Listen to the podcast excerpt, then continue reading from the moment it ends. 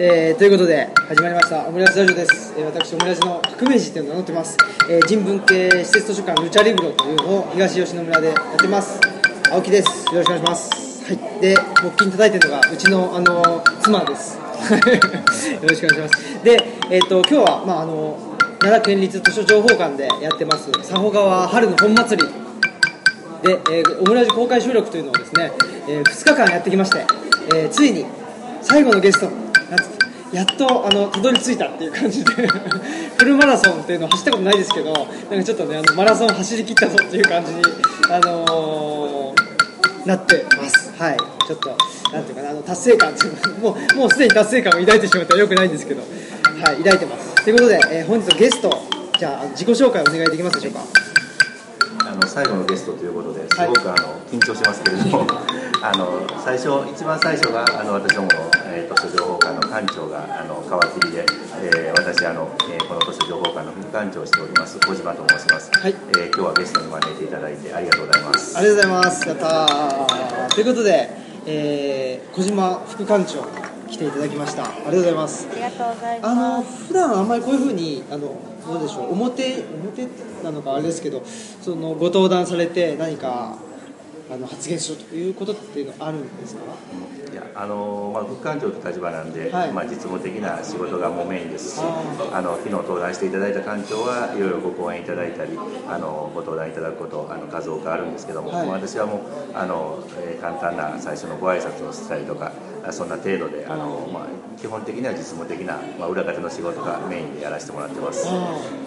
そのまあ副館長の、えーお仕事というのも、まあ、我々では、まあ、想像も実はあのつかないというかですね。あのどのようなお仕事が、まあ、メインというか、まあ、あの今ちょっとお話しいただいたようにその実務的な部分っていうのが、あのたくさんあると思うんですけど例えばどんな感じの,、あの一日をあのお過ごしになられてるんでしょうか？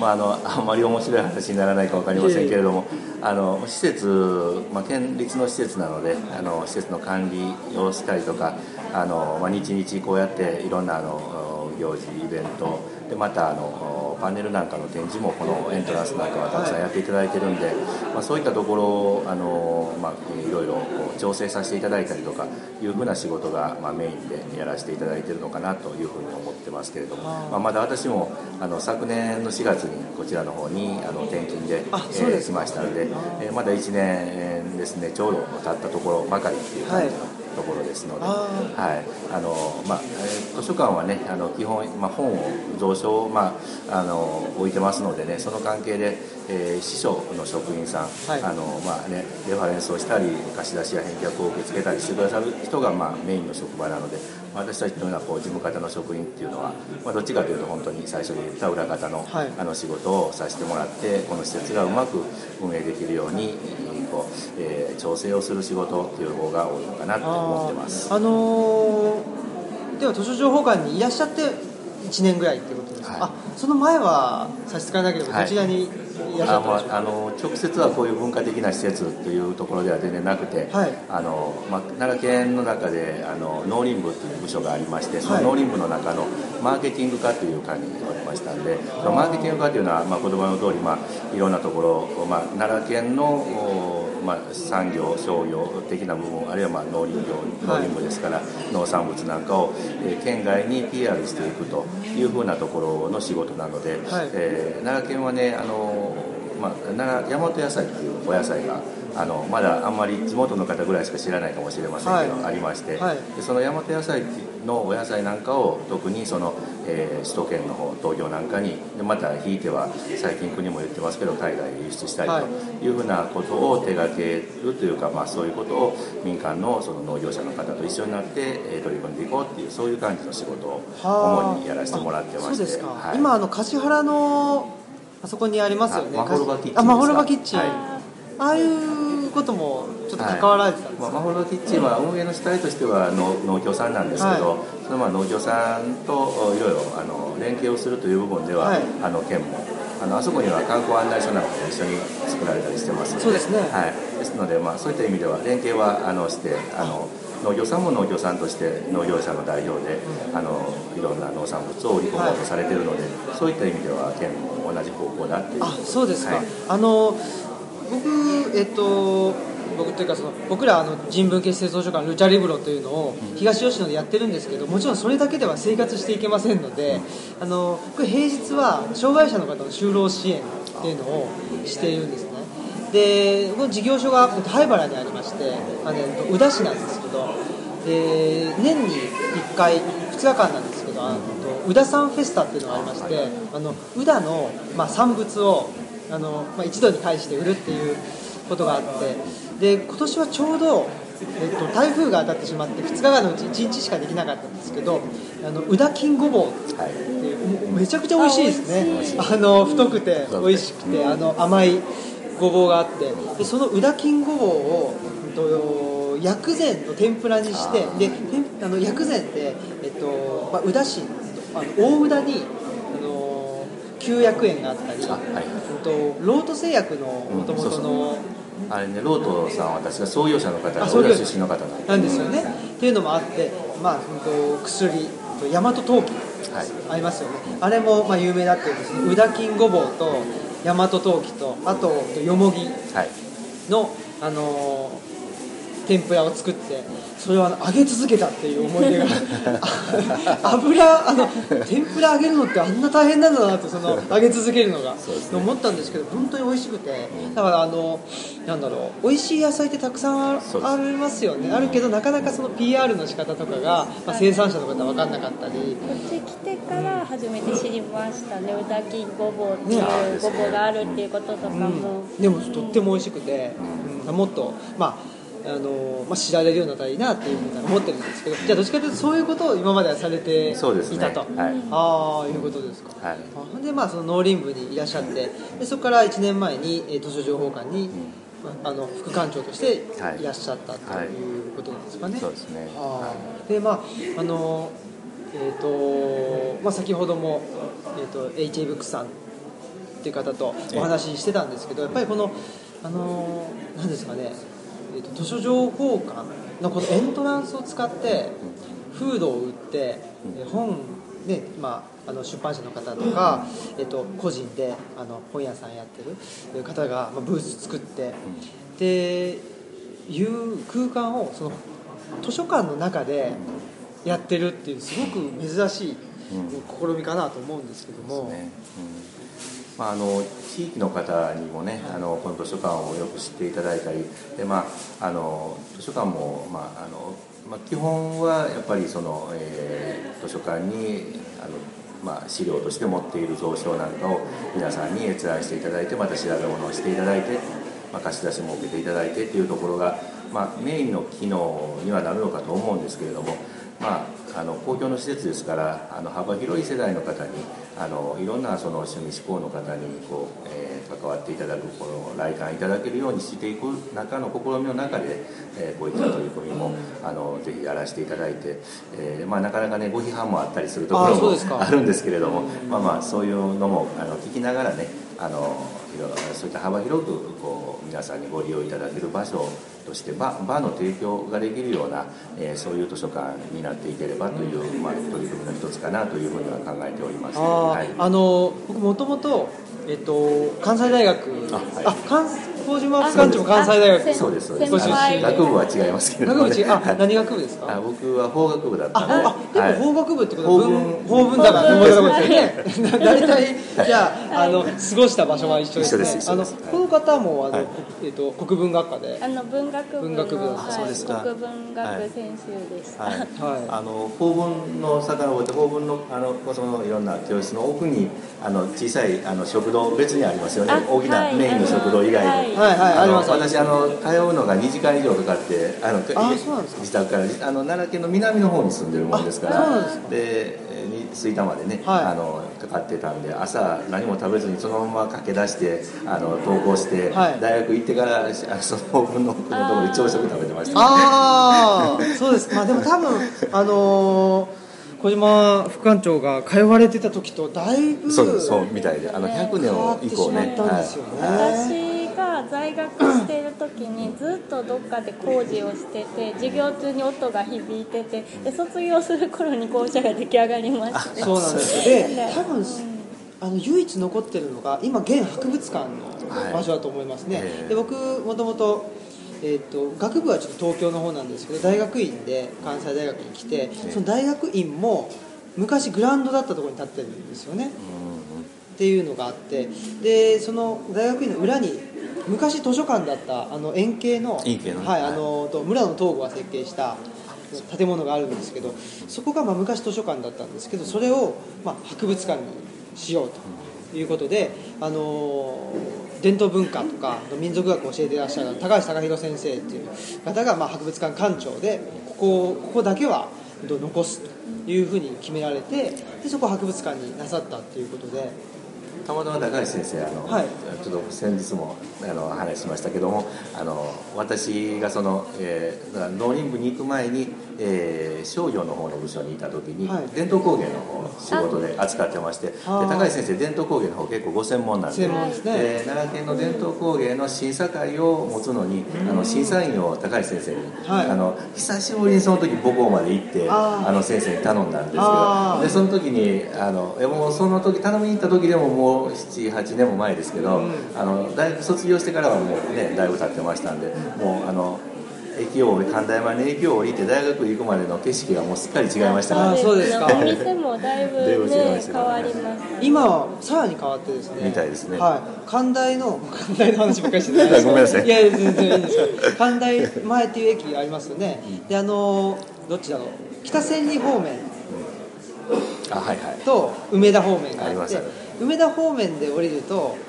えっ、となんて言ったらいいんでしょうね。関関一って言われるその関大附属中学校とか高校とかねはい。ありますね。で逆に、えっと、北千里方面ですか？で降りると商店街に近いと思うんですけど、商店街行く前にドーンと今大きな、あのエスカレーターがそうそうなんかそれ私も聞いただけなんですけど。まだ行ってないですけどそうなんですよ。って言ってで今あの関大の学長をしてるのが僕の指導教官なんですけど、あ、あの人が全て悪いんじゃないかみたいなことを言われてるとか 言われてないとかっていうことを聞いたことがあっていろいろねあの高槻にもキャンパス作ったりしそうですね。てますよね。でも奈良から結構寛大ね行ってる方っていやそうね多い多いね。多いんですよ。カンカン同率でなんか奈良から通えるのがやっぱり寛大なのかな関大そうね。はい同志社も立命も遠いしそう漢学もやっぱちょっと遠いですしね。遠いんでね奈良からはね。僕らあの、まあ、奈良に来た時にこの関大出身者の王さんにびっくりしたんです。よ同じ村でも、ええ。あのと河内邦平先生ああの、はいね。刀のね先生も、まあ、あの関大校出身ですし、えっとあとはまあえー末永正夫先生ですね、あの貸し貢献作られた末永先生がまあ関大の,、あの教授で、えー、取られたということもあって、まあ、貸し貢献はもう、まあ、関大罰というふうに言われていて。で、まあ、そのかんあの貸し貢献あの橿原工科研究所は、えっとパルミラってあのシリアのパルミラ遺跡発掘してたので、やっぱりその日本で、えー日本以外の遺跡その海外の遺跡を発掘したいという思いで僕あの大阪に来たのでそうするとどうしても、まあ、貸し貢献であの寛大貸し貢献っていうふうになんかそのルートもできてて、まあ、僕らの場合は結構、うんとなんですかね、まあ、あの身内がの方がたくさんいてすごくあの居やすいなっていうふうに奈良県居やすいなっていうふうには思ってますね。はい。うん。まあ、簡単な話ばっかりしちゃいましたけど、法学部だ。そうですね。はあー。でまあこの図書情報館に、ええ話が戻ります。がいらっしゃって、でまあ、こういう空間をなさっててあそうそう。ほんであの博物館にえ。いたんですけどで博物館博物館学の授業もちょっと持ってたことがあっていろいろ博物館あの見て回ったことがあるんですね。で博物館も図書館と一緒でやっぱりもうちょっとその開かれた博物館にしていこうと。あ今までは何かその権威のように、まあ、仏像なりはい。考古学の遺物なりがドーンってあってで、まあ、これがわからない人は教養があのないんだよみたいな感じで結構その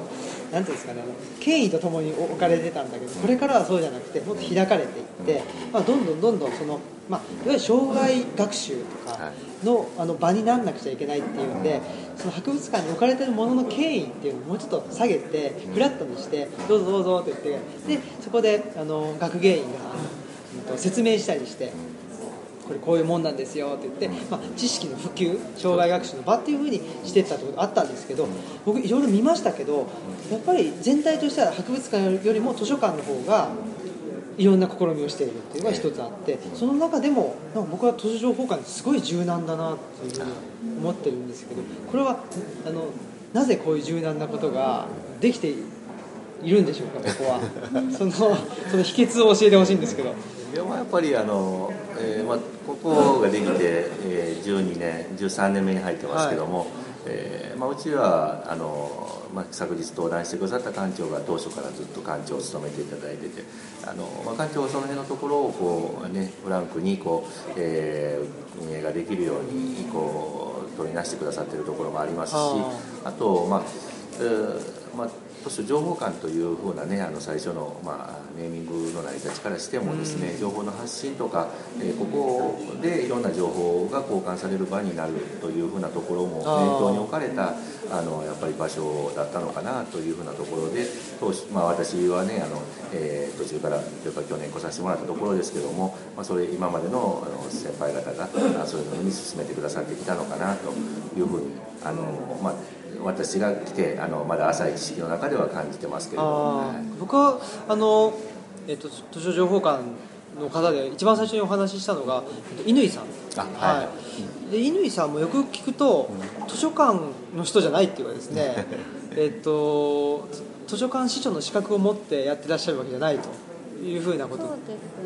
もともと高校の、うん、教員で。教員でね。っていうことで。そうですそうですっていうこともあったしあとさっきその宮川さんに聞いたら宮川さんもなんか図書館司書じゃないっていう。図書館図書館じゃしてない、してないっていう、ね、そういう人たちがなんか、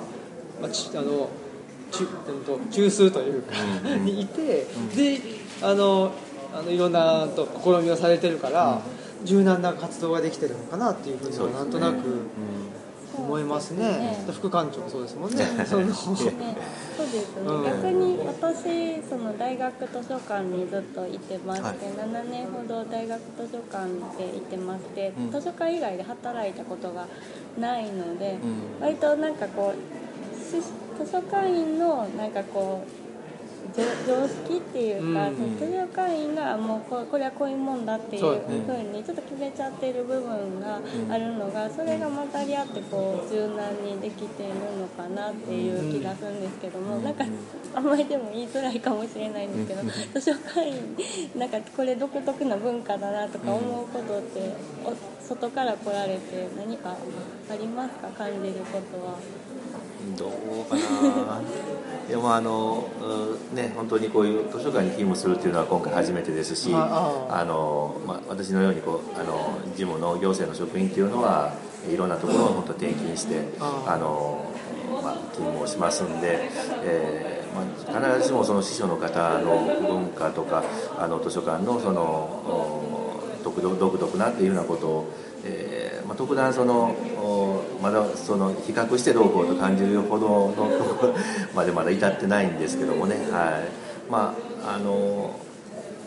でもそういった意味でも、まあ、うちの場合やっぱりその図書館である以上は師匠の方のねあの業務っていうのが一番ベースではありますし。でまあ、その方々のその知識っていうのもさっきもレファレンスとか言いましたけども、そういったものがあの利用者の方にこう届けられる部分っていうのがやっぱり比率的には一番高い大きな部分になるのでね、まあ、そこのところはあの、えー、いろんなことを取り組みをやりはしますけれどもあの図書館という基本のベースの中での一番あの骨格あの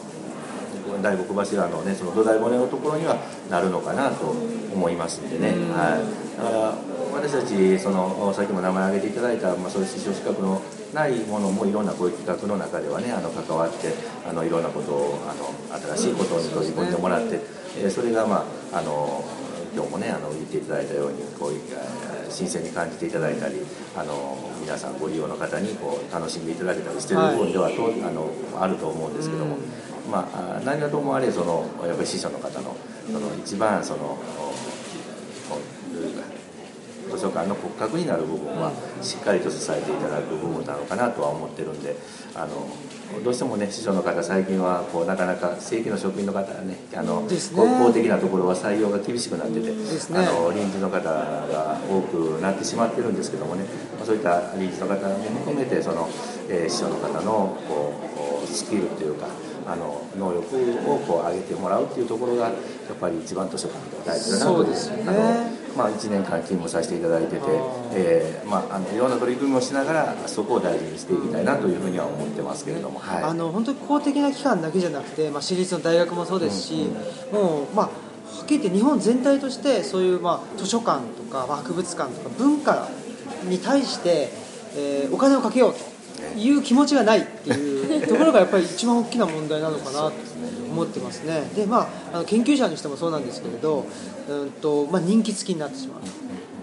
ということであったりあとはまあ正職員がいないってことになるとやっぱりどうしても流動的になりますよね。で、まあ、雇用の流動化っていうのは、まあ、特に小泉改革以降 あの2000年代以降言わ言われていてなんかそれが自由ととも自由って言葉とともに語られるんですけどやっぱりある一定の専門的な知識を有する場っていうのはやっぱり流動的なだけじゃちょっと難しくてやっぱり専門性の蓄積っていうのがあると思うので図書館とか博物館っていうのはあのきちっと専門家の知識とかえー、経験っていうのを大事にしてほしいなというふうに思ってるのでやっぱり、ね、今副館長おっしゃっていただいたようにこういう方が上にいるとすごく理想の理想の本当広いん ですよその広いんですよやっぱりもうねっていうのがあるんでやっぱりね、難しいとこですけどねその辺はとは思いつつでも図書情報館情報っていうついてるっていうのが僕はポイントかなと思ってて。あの図書情報館のこの、えっと、なんていうのかな柔軟性ってどっかに似てるなと思った時に、えー、国立民族学博物館あの、はい、民泊ってあると思うんですけど、民泊もやっぱり博物館なのに博物館に似合わずというかいろんなあの活動をなさっててその時に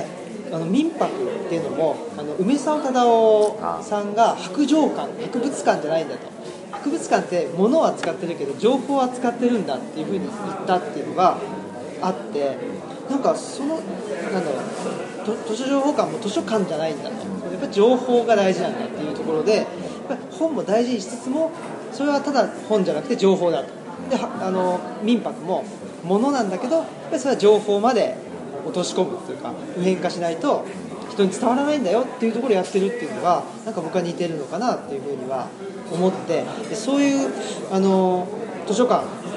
ですねあの図書情報館がやっぱり奈良県にあってくれるというのはすごくあの我々のようななんだろう施設図書館なんていうその名乗ってるだけですからね我々は。やっぱりそういうあのなんだろうなちっちゃなその弱小のあの施設が、ね、あのあるためにはやっぱりこういうガシッと公立の図書情報館っていうのがあることがすごくあの、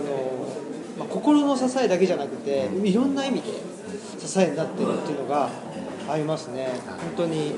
あのこの場を借りて御礼申し上げますみたいな感じまあね、あの、えー、図書情報館、あの、県立というもの、あの、県の中で北の端の方にね。ねあの、奈良県、まあ、どちらかというと南北に長大きいので、はい、あの、北の端にあるんですけども。まあ、あの、青木さんのようにねこうあの東吉野で頑張ってくださってる、えー、そういうどちらかあの県の位置関係からしたら結構離れた2つの場所ですけれども、あのまあ、こういった議会通してね本当に今後ともこういろんなことでねこうつながりを持たせていただいて、えーまあ、なんか楽しくねあの図書館もねあの、まあえー、こういった取り組みはこの館内でさせていただいてるんですけども、えーまあ、時々館長からもねあの話の中で出てくるんですがあのやっぱり出ていかないといけないねと。あの図書情報館北でここでこうあ、まあ、ちょっと言葉悪いですふんぞり返ってねあの、まあ、いらっしゃいということじゃなしに、うん、その県の真ん中あるいは南の方に、えー、図書情報館も、まあ、出前図書館なんていうような言葉も使わせてもらうんですけどあの出て行ってねあのより知っていただいてでここがこんなことをやってるっていうことをねあの、まあ、ホームページねあの最近はあの SNS の時代ですけど知っていただくだけじゃなしに実際に出向いていって、えー、取り組みを知ってもらう。あの場所を、ね、知ってもらうっていうところのことを大事にしていかないといけないねっていう話は時々考えて、はい、してるんですよね。ですのでぜひあの東吉野と奈良の北の端の方でちょっと離れてはいますけどね、はい、本当にあのいろんなことをねまたこれからもできるできるといいなとありがとうございます、はい、ありがとうございます。あの東吉野からだと特に奈良市内は、えっと、若草山の向こうに行って、えっと、田原ですかね。田原の方であの山越えて、えっと、福住の方に行ってでえっと針のもうちょっと南の方からぐっと行くと1時間ぐらい東吉野まで行けるんですよ。そうか、はい、あのあれですよね、はい、名阪の方から回るとねままっすぐ南に下っていくとちょっと時間かかるんで。かかるんですよ、やっぱりその天理市内とか通っちゃう通ろうとすると時間かかるんですけどぐーっとあの山の中通るともう信号もないですし。そうですね。結構近いあの単純に直線距離は遠くなるかも分かりませんけどその方が時間は早いですよね。早いんですよ、でなんかあの本当にお言葉の通り会員の方も結構いろんなイベントに来てくださることが多くてあの前にあの今日午前中にゲスト出ていただいたサンムーンスターの高橋さんの、えっと、主催のイベント「夕暮れ図書室」っていうのに参加させてもらったんですけどそちらにも会員の方来てくださったり。奈良市内から来てくださる方が結構多いですね、はい。でそのねああの図書情報館のその館の会員の方あの働いてられる方も結構そういうイベントに足を運んでくれたりとか。と情報館の方でなんか午前中に業務が終わったから来たよって言ってうちの図書館にあの足を運んでくださったりとか。本当皆さんなんかすごいプライベートの時間でもそういうね、イベントに足を運んでくださったりして、うん、なんかすごい素敵だなっていう。ふうにねいや素敵な職場なんだろうなっていうのが本当に思うんですけれど、その副館長そのご出身が奈良の南の方なんですか、あちょっと、ね、どの辺ですか、えっと、五世なんですよ。五世、うん、五世市なんですけどね、はい、この間、えー、ちょうど市政60周年になったみたいでね。はい、はい、そうですか。あ五世っていうとえっ、ー、と橿原よりも南ですもんね。もう少し南になります、ね、もう少し南ですね。橿原から大和高田五世ぐらい桂木市五世ぐらいの感じですかね、ね、はい、あじゃあもう二階耳山の、ね、をあの見つつ、はい、まあ五世自体はその、えー、桂木山とかあのもうちょっとあの5月になるとツツジで山が全段満、はい、まあ、今は吉野のね桜ですけども、はいえー、ツツジが桂木山の方が有名なので5月のゴールデンウィークぐらいになると山がこう本当に全体が赤く染まるぐらいの感じになるんですけどであと隣が大阪側の方につながってる金剛山。があって、はい、桂木山と金剛山の麓みたいな、まあ、位置関係ですね、はい、そのえっとご実家ではなんか畑とか田んぼとかされてたんですか、まあ、あの家の方の話になると恥ずかしいんですけど、はい、あのえーまあ、田舎なんですけどあの特にその、えー、田畑農業はあの親もやってませんであの実家はあの理髪店なんです。あそうですか？え えー、そうすごい、えーだからあのいやすごくあの あの本当に個人的な話になっますけど、はい、あのえーと、生まれて、えー、もう五十数年経ちますけどもあの一回もあの他のお店で散髪してもらったことがないんです。で私は、まあ、あの寛大は自宅から通ってたので、はい、大学では下宿はしたことないんですけどあのえーとまあ、ちょっと前にあの、まあ、奈良県は基本的に県の職員県内の職場なんですけど東京事務所っていうのもあってで東京の方のその転勤の関係でねあの東京日本橋に奈良県のアンテナショップでまほろバカンっていうのがあるんですよ。室町日本橋室町ですね、うん、あるんですよ、はいはい、あの辺り日本橋の三越前の辺りにあのアンテナショップ並んでますけどね並んでますね、はいえー、そのそこに、えー、マホルバ館に3年間転勤で勤務したことがあってその時あの3年間東京でそのす、えー、単身赴任したんですけどそのその時もその時も髪伸ばしっぱなしですか？ロン毛のもう その時もあのもうだいぶ年齢になってましたんで、はい、そんなロン毛が年齢ではないです。あのそれでも、えー、なかなかちょっと仕事の関係で戻れない時も、はい、2か月とか場合によっては3か月弱ぐらい、はい。あの伸びて気持ち悪いなってなって、まあ、散髪だけが目的ではい。新幹線で帰ったわけじゃないんですけどないんですけど、一応自宅まで帰ってその時もあの3年間1回もその浮気はというかその、はい。そのそっちの女性の浮気じゃないんですよ、はい散髪の浮気もしなかったです。あそうですか。と東京で切っちゃえっていうことはなさらなかったんで。すしなかったんでああそれそうはなんですよ。筋金入りなななぜそうしたかというとその、はいあのその座ってあのさ理髪店に行って座ってどういうふうに切ってくださいって言ったことが生まれてこの方一回もないんででその初めて行くお店だとどうしましょうか？今日は短めにしまされますか？あのこう耳の上はどうされますかとか言われて答えられないです。です なねああのそういう時はえ雑誌を持ってっていただけたらいいと思いますよ。あのこういうふうにしてくださいっていうそれ顔が違うって言われる それは、えっと、多分あのなん黙っててくれると思うんですね。はい。そうですでね。も確かにそうですすごいあのその美容院とかで何話したらいいかわからない問題とかもありまして、うん、あの時間ってなかなかどうしたらいいんだろうみたいなことになりますよね。うん、僕も今はあの妻に切っていただいてる切ってもらってるので、そうなんですごはい。自宅で、そうで。す。のお風呂で切っておお風呂で。ります冬は寒いって。いう。まあ、でもあの髪の毛切るのは普通のハサミじゃ切れないですよあね一応紙切りばさみをあのネットで買いまして、はい。まあ簡単なやつなので。今それが、あのネットで何でも買えちゃうんで、はい、それはあのなんだっけ。ちょっとあの紙切りハサミとかやるとそれが出てくるんで結構安く売ってますね、はあのその、えー素人の方とプロのその理髪とか美容とかする方のはい。髪の切り方違うの手元の違いとか分かります？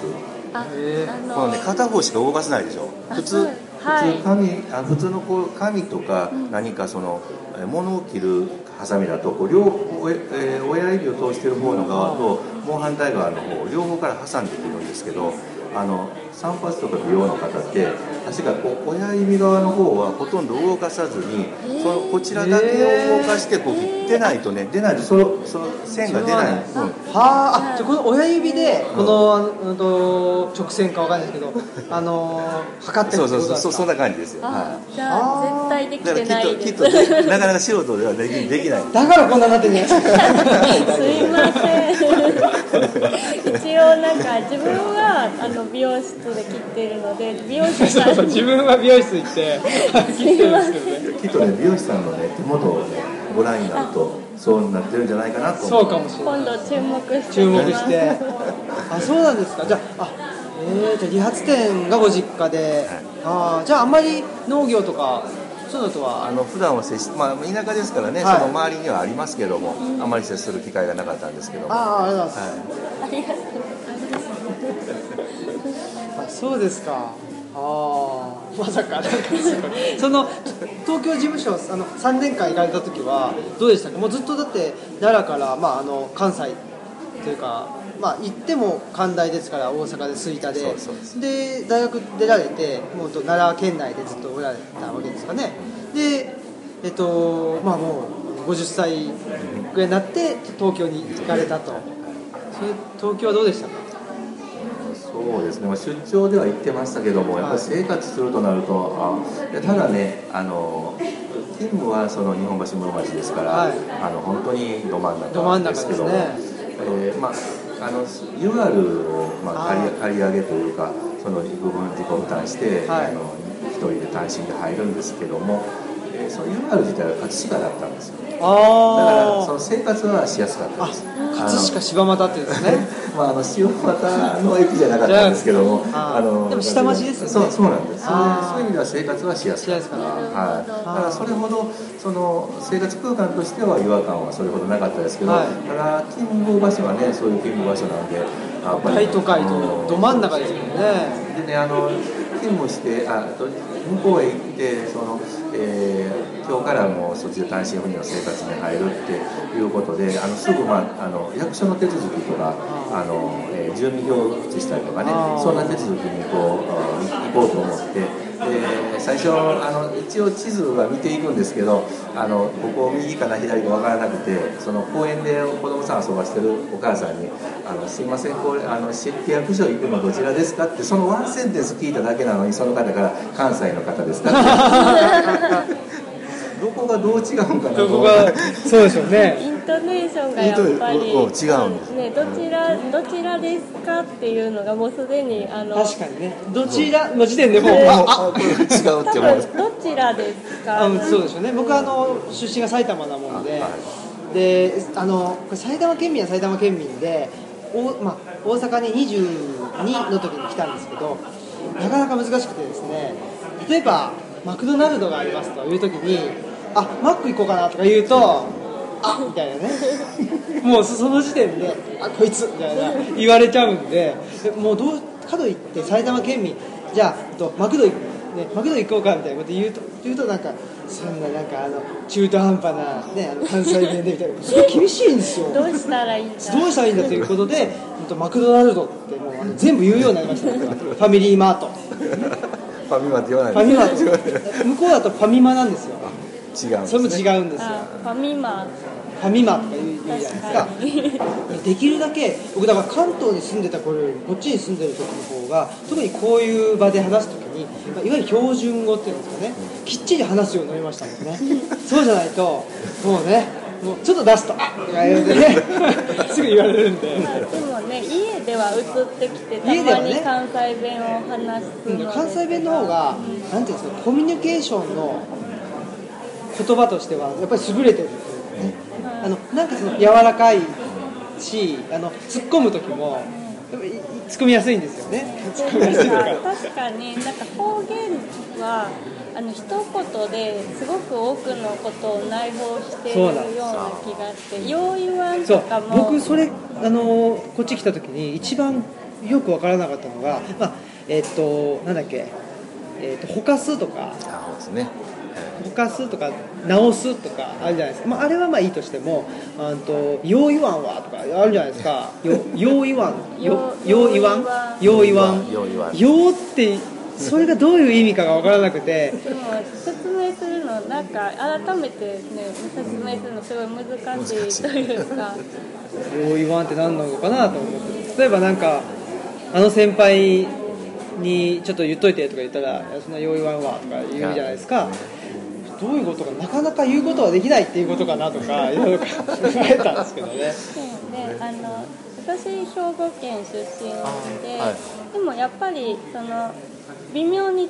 うというか、あの東吉野でも1年間ぐらい誤解していた言葉がありましてうん。あの地元の大工さんとお話ししてて「おとろしいよ」ってあおとろしい。おとろしいおとろしいって言うんでよっぽど怖がりなのなと思ったんですよ。恐ろしい。恐ろしいと思ってたんですよ本当に。やっぱりそうですか。はい、でなんかあ面倒くさいというか。っていう意味なんですねなんかそういうことかと思ってあの最近知ってずっと誤解していたなっていうこと気づきまして。兵庫でもあの西の方っていうか舞妓とかあっちの方に行くとなんかちょっと違う言葉ある。でしょそうですね。うですか。うん、なんかだいぶやっぱり。兵庫もやっぱりね兵兵庫県民とは思ってない部分があるじゃないですか。まあ尼崎だったらねもう本当にね尼だしもっとまあ神戸は神戸神戸の姫路は全然違いますもんねね神戸弁も独特というか何々しととか人とかねそれで言うと奈良っていうのはどういうふうに奈良県民の方はどういうふうにそのアイデンティティアイデンティティとまで言わなくてもどういうふうにお考えですか御所市民というふうにお考えなのか奈良もねきっとあのまあ国の中という言葉があるんですけども国の中でで国の中というのは基本的に大和平野のそのまあ本当に奈良県の中でもわずかなこの平地盆地のところを指しててそれで橿原のあのそうとかねあのあんたが結局真ん中のな奈良県の地図でいうとおへそのその周辺のから少し北寄りの方ですかね、であとやっぱり吉野は吉野でそれなりにアイデン、まあ、南北朝時代の南朝っていうこともあるでしょうし、やっぱり南のブランド力もありますよね。アイデンティティがあるでしょうから、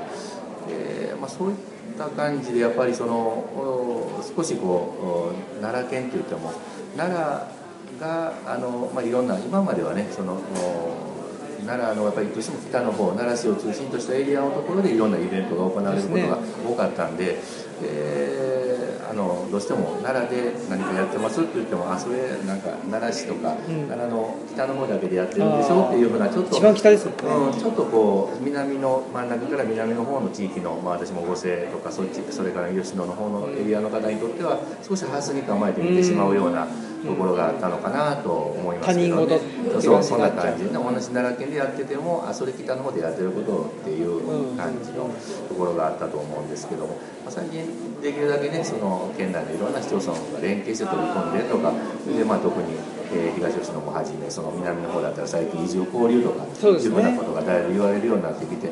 まあ、そういったところでだいぶその、えー意識も変わりつつあるのかなっていうところはあるんですけどね。僕らもその東吉野村に、まあ、あの移り住んでで、まあ、村で悠々自適な生活をしていたいとか村に閉じこもりたいっていうわけじゃ全然なくてやっぱりその、まあ、これからのあの生き方としてぱりあの都市だけでいるっていうのはそれはそれでちょっとなんだろうな、ま、精神的にもちょっとしんどくなってきちゃったりとか不健全な部分もあるしもうちょっと自然と触れ合うっていうことが、まあた、あの大事だなと。うんと食べるものに関してもそうですしっていうのもあるしかといってまあ村だけだとどうしても村だけで存続していくのが難しいということがあるのでやっぱりこの循環を生み出すっていうことが大事かなと思っててそういう意味でこの図書情報館さんがここにあるのもすごく僕らがあの奈良市内に出てくるとても大きなきっかけになりますしあとは大和郡山に東本さんがあるっていうのも大きいですしやっぱり大和郡山も大和郡山ですごくあの歴史がある城下町ですのでそこはそこでまたちょっと奈良奈良市っていうのと全然違う、ね、あのバックグラウンドがあると思うのでなんかそういうあの町々とかあと村のバックグラウンドをきちっと持ったまま交流っていうのができていくとなんかとてもあの楽しいことができるのかなっていうふうには思ってやってる部分がありますね。うん。はい、そんなこんなで、はい。もうちょっとで時間になるんですけど、ね。はい、あのー最近はいかがですか？あの楽しいこと。はい、あの最近どんなことをあのお考えで、あのーえっと生きてらっしゃいますでしょうか、えーそうはい、なんかあのご趣味とかは、そうですね。あのそんなあのすごく凝ってる趣味とかは何もないんですけど、まあ、はいせっかくこう、ね、春の季節ですから、まあえー高校野球は、ね、終わりましたけれどもあ、のプロ野球もね、はい。って言われるようにこうこれ今スタートしたばっかりですけど、あの私はあのまだ図書館で 離れたことまた言っちゃあ言っちゃいますけど、はい。あの父親はもうあの奈良という地域で、まあ、関西であれですからもう大の虎吉で阪神ファンなんですけどあそうですか、私はどちらか巨人に。あそうなんですか、であのえー父親と一緒にあの野球をテレビの画面で見るとはい。喧嘩になるので、あ同じ番組を見るときでもあの実家はテレビ2台あると別々に見てたりしてへえすごい。でもあの辺例えば藤寺球場ってありましたよね。ね。はい。あれふ藤寺球場はえっと近鉄近鉄のバファローズですねね。近鉄はあんまり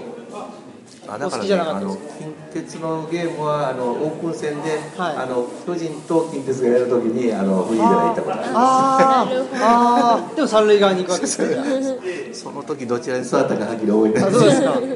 えまあね。確かに。まあ僕なんかその浦和っていうところ出身なんで浦和レッズって強が強い当初は弱かったんですけどもうみんな浦和レッズファンだったんですよ。っていうんでちょっとと当時はとベルディ川崎っていうのが強くてですね、うん、と三浦和とかいたんでとラモスとかいたんでやっぱりもうみんながレッズだとこれはちょっと良くないと全体主義的だと言うんで あのベルディを一生懸命応援してたりして。はい、やっぱりこのマイノリティというかですね レジスタンスとして頑張ってましたけどか関西で巨人ファンって相当反骨精神にあふれてるんじゃないですかねまあでも世代的にあの巨人大砲玉子焼きの世代だったのかもわかりません。ねあ周囲には同じように巨人ファンの方とかいらっしゃいいらっしゃいましたそうあのさっきの藤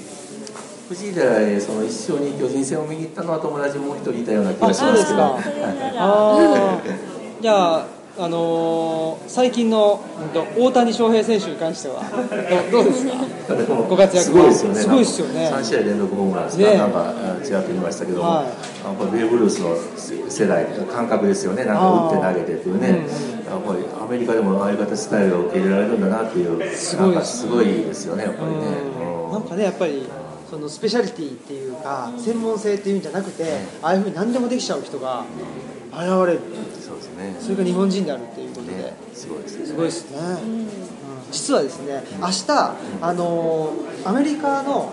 プロレスの一番の WWE っていう団体がありましてそこのあのチャンピオンをかけてやるのも本当日本人なんですよ。